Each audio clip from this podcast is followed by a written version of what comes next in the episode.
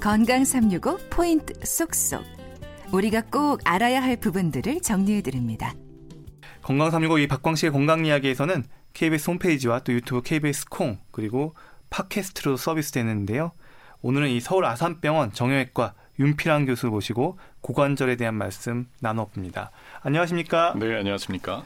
네. 일반인들에게 이 고관절이란 단어는 참 어려운데 고관절이 또 아프다는 얘기는 또 많이들 하세요. 그래서 고관절이 뭔지 좀 설명이 필요할 것 같아요. 네, 맞습니다. 정형외과 질환 중에 이 허리, 무릎, 어깨의 병이 흔하기 때문에 척추, 슬관절, 견관절이라는 용어는 많은 분들께서 익숙하실 텐데요. 엉덩관절로도 불리는 이 고관절이라는 용어는 낯설고 어색할 수 있을 것 같습니다. 하지만 기자님께서 말씀하신 것처럼 고관절은 이 몸통과 하체를 연결시켜주고 체중을 지탱하면서 우리가 활동할 때 중심이 되어주는 아주 중요한 관절이라고 할 수 있습니다. 어, 그러면 이 고관절이 실제로 많이 움직이는 관절일 텐데 어떤 기능을 하는지도 궁금한데요. 네, 아무래도 정형외과가 척추관절 질환을 다루기 때문에 대부분의 질환이 우리가 정상적으로 움직이고 활동하는 데 큰 영향을 미치게 됩니다. 그 중에서도 이 고관절은 가볍게는 운동을 하기가 어려운 전부터 시작, 해서 아예 일어서거나 걷지 못하게 되는 심한 상태의 질환까지도 생길 수가 있습니다. 아. 이 어깨가 이제 관절 운동범위 굉장히 넓잖아요. 이 어깨는 주로 안정성보다는 넓은 운동공에 특화되어 있는 구조를 갖고 있어서 어깨 관절의 운동 범위를 따라갈 수는 없지만 여러분들께서 아시는 것처럼 우리가 무릎이 가슴에 닿을 정도로 쪼그려 앉고 양반 다리로 바닥에 앉을 수도 있는 것은 고관절의 운동 범위가 그만큼 굉장히 굉장히 넓기 때문이죠. 아, 그러니까 우리가 양반 다리를 하거나 네. 쪼그려 앉거나 할 때 다 쓰이는 그 접히는 관절이 바로 고관절이다. 고관절. 이렇게 좀 생각하면 될 것 같네요. 그러니까 고관절에 문제가 생기면 일어나지도 못하고 걷지도 못하고 아, 이럴 수도 네, 있겠네요. 맞습니다. 아. 그러면 이 고관절과 관련한 이 질환들 이렇게 보통은 다 나이 드신 분들이라 생각이 되는데 어떤 연령대에서 많이 발생하나요? 네, 노인성 정형외과 질환으로 가장 잘 알려진 이 퇴행성 관절염이 역시나 고관절에도 생기기는 합니다. 아, 그런데 흥미롭게도 우리나라에서는 이 고관절의 퇴행성 관절염이 서양에 비해서 매우 드뭅니다. 이 반면에 대퇴골두 골괴사, 무혈성 괴사로 알려진 이러한 병들은 중장년층에서 흔하고 지금 말씀하신 대퇴비구 충돌과 같은 질환은 청장년층에서 주로 발생하기 때문에 이 고관절 관련 질환이 젊은 사람에서 발생 위험이 높다고도 할 수 있겠습니다. 아, 그러면 하나하나 좀 이제 설명이 필요할 것 같은데요. 그 중에서 사실 대퇴비구 충돌은 어, 저도 생소해요. 뭐 의학 전문 기자인 저도 생소한데 이게 충돌 증후군 하면 딱 저는 어깨 충돌 증후군부터 네. 생각이 나거든요. 그래서 이것도 그 비슷한 건지 궁금합니다. 네. 고관절이 이 허벅지뼈, 넙다리뼈와 골반뼈로 이루어져 있다는 것은 이제 청취자 여러분도 아실 텐데요. 이 넙다리뼈는 대퇴골, 골반에서 고관절에 해당하는 부분을 비구라고 하기 때문에 고관절을 이루는 두 뼈가 서로 부딪혀서 문제를 일으키는 질환이 바로 대퇴 비구 충돌입니다. 고관절 충돌이라고도 합니다. 질환에 대한 정의가 음, 분명하지 않았을 때는 보통 증후군이라는 용어까지도 사용하게 되는데요. 이제는 이 질환에 대한 연구가 많이 진행이 되어서 대퇴비구 충돌 증후군이라고 하지 않고 그냥 대퇴비구 충돌 또는 고관절 충돌이라는 용어만 사용하고 있습니다. 음, 아니 오늘 대퇴비구 충돌이라는 단어만 알아도 네. 하나 크게 알고 가는 것 같아요. 그러니까 고관절 충돌 증후군도 있다. 네. 이렇게 좀 생각하면 될것 네. 같습니다. 그러면 결국은 우리 고관절의 구조가 이 어떤 포켓하고 이게 볼이 이렇게 딱 맞닿아 있는 관절이 맞나요? 네, ball and socket 이렇게 어, 볼과 어. 소켓 모양으로 이루어진 관절이라고 생각을 하시면 될 것 같습니다. 그러니까 공 모양하고 공 모양을 감싸주는 소켓이 있는데 그럼 그 관절이 만약에 뭔가 삐끗하거나 충돌을 한걸 갖다가 이 대퇴비구 충돌이라고 하는 거라고 얘기하면 될까요? 네, 원래 이제 뼈가 동그랗게 생기고 부드럽게 이제 만곡을 이루고 있으면 곡선을 이루고 있으면 붙일 일이 없는데요.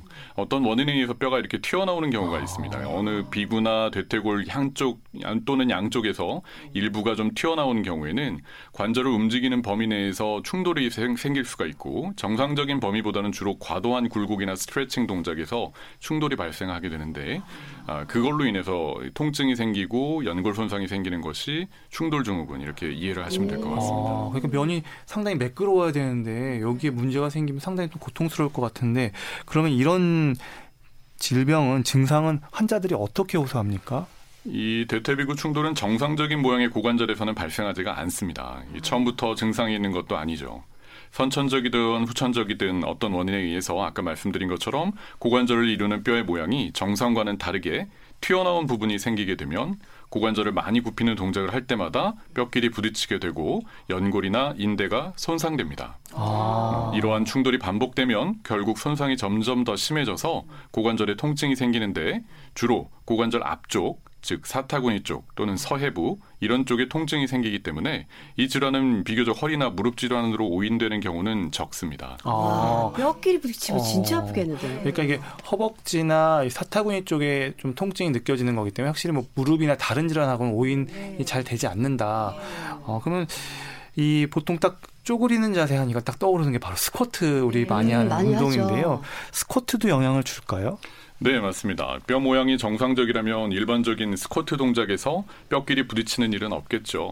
하지만 이 고관절 충돌을 일으키는 형태의 뼈를 갖고 계시는 분들은 과도하게 쪼그려 앉는 자세나 두 다리를 너무 모으고 안쪽으로 돌린 채 스쿼트 동작을 하게 되면 허벅지 뼈와 골반 뼈, 다시 말해 이 대퇴골과 비구 사이에 충돌을 일으키기 때문에 고관절에 문제가 생길 수 있습니다. 네. 이런 경우에는 두 다리를 어깨 너비로 벌리고 네. 태권도에서 주춤서기, 기마 자세라고도 하죠. 네. 이 정도로만 스쿼트를 하는 것이 권장됩니다. 아, 너무 과하게 하지 말고 음. 한 어느 정도 적당 선에서 스쿼트를 하는 게 좋다. 어, 스쿼트를 금지하지는 않네요. 어, 그럼요. 어. 그런데 만약에 이게 좀 정상인 분들이 그러니까 잘못된 동작으로 이거 스쿼트 조작을 잘못했다. 네. 이런 경우에도 혹시 고관절이 이렇게 좀 뼈가 어긋나는 뭐 이런 상황이 올 수도 있을까요?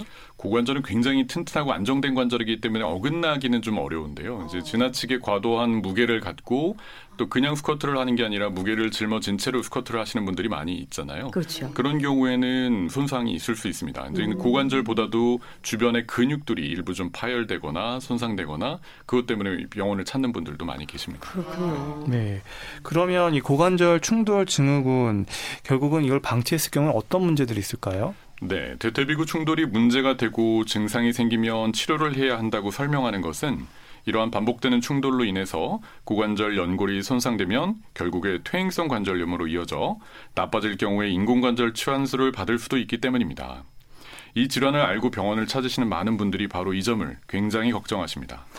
예, 그러나 충돌이 있다고 해서 반드시 그렇게 되는 것은 아닙니다. 충돌을 일으킬 수 있는 뼈의 모양을 갖고 있다고 해도 증상이 없는 경우가 매우 많고 모든 경우에 퇴행성 관절염으로 진행하는 것도 아니기 때문에 정확한 진단이 우선입니다. 음, 그러면 어떤 경우에 수술이 필요하다 이런 기준이 있습니까? 어, 일단 비수술적인 치료 방법도 궁금하실 텐데요. 네네. 네. 제가 이 질환을 치료하면서 제일 먼저 연구했던 부분입니다. 뼈의 모양이 이상해도 충돌이 안 생기도록 생활 습관을 잘 조정하고 적응하게 되기 때문에 대퇴비구 충돌이 있는 환자분들에서 최소 3개월 이상 보존 쪽 치료를 권장했던 분들의 결과를 다시 조사했었습니다. 그 결과 1년 이상이 지난 후에 다시 재설문을 했을 때 거의 한 60% 이상의 환자분들이 증상 없이 잘 지내신다고 답변을 주셨습니다. 여기서 이 보존적 치료라는 것은 진통소염제 복용이나 온찜질, 생활 습관 교정 등의 방법으로 치료하는 것입니다. 아, 그러면 수술이 필요한 경우는 뭐 관절 내시경을 하나요? 네. 이 앞서 말씀드린 보존적 치료 방법에도 증상이 좋아지지 않거나 취미 생활로서의 운동이나 직업적으로 충돌 자세를 피할 수 없는 경우에는 또 이미 연골 손상이 진행되어 악화될 가능성이 높은 경우에는 수술을 권하게 됩니다. 음. 이 대퇴비구 충돌로 인한 손상에서 가장 많이 사용되는 용어는 이 비구순 파열이라는 용어인데요. 충돌이 생길 때 두 뼈 사이에 있어서 손상된다고 이해하시면 되겠습니다. 아. 말씀하신 대로 관절경으로 수술을 진행해서 파열된 비구순을 봉합하고 손상된 연골을 치료하며 이 충돌의 원인이 되는 뼈를 정상에 가깝게 깎아서 다듬어주는 성형을 하는 것이 치료법입니다. 아 그렇군요. 그러면 이 청취하시는 분들께서 아, 자신의 고관절 상태를 좀 미리 알 수 있는 방법은 없을까? 뭐 좀 이런 거 궁금하실 것 같아요. 네, 충돌이 생기는 고관절 뼈를 갖고 계시는 분들은 보통 이 바닥에 앉기가 불편하신 경우가 많습니다. 주변에도 있으실 텐데요. 양반 다리를 하더라도 남들처럼 이 무릎이 바닥에 닿지 않거나 이 쪼그려 앉을 때 뒤꿈치 를 들지 않으면 쪼그려 앉기가 불가능한 분들은 어느 정도 이 의심해 볼 수가 있습니다. 심한 경우에는 의자에 앉을 때 두 다리를 모으기가 힘들어서 어쩔 수 없이 다리를 벌리고 앉는 것이 편한 분들도 있습니다. 이런 문제가 있으면서 반복적으로 고관절에 통증이 생길 경우에는 병원에 한번 방문하셔서 몇 가지 단순 엑스선 촬영만 해도 뼈의 모양을 보고 진단을 받으실 수가 있습니다. 네.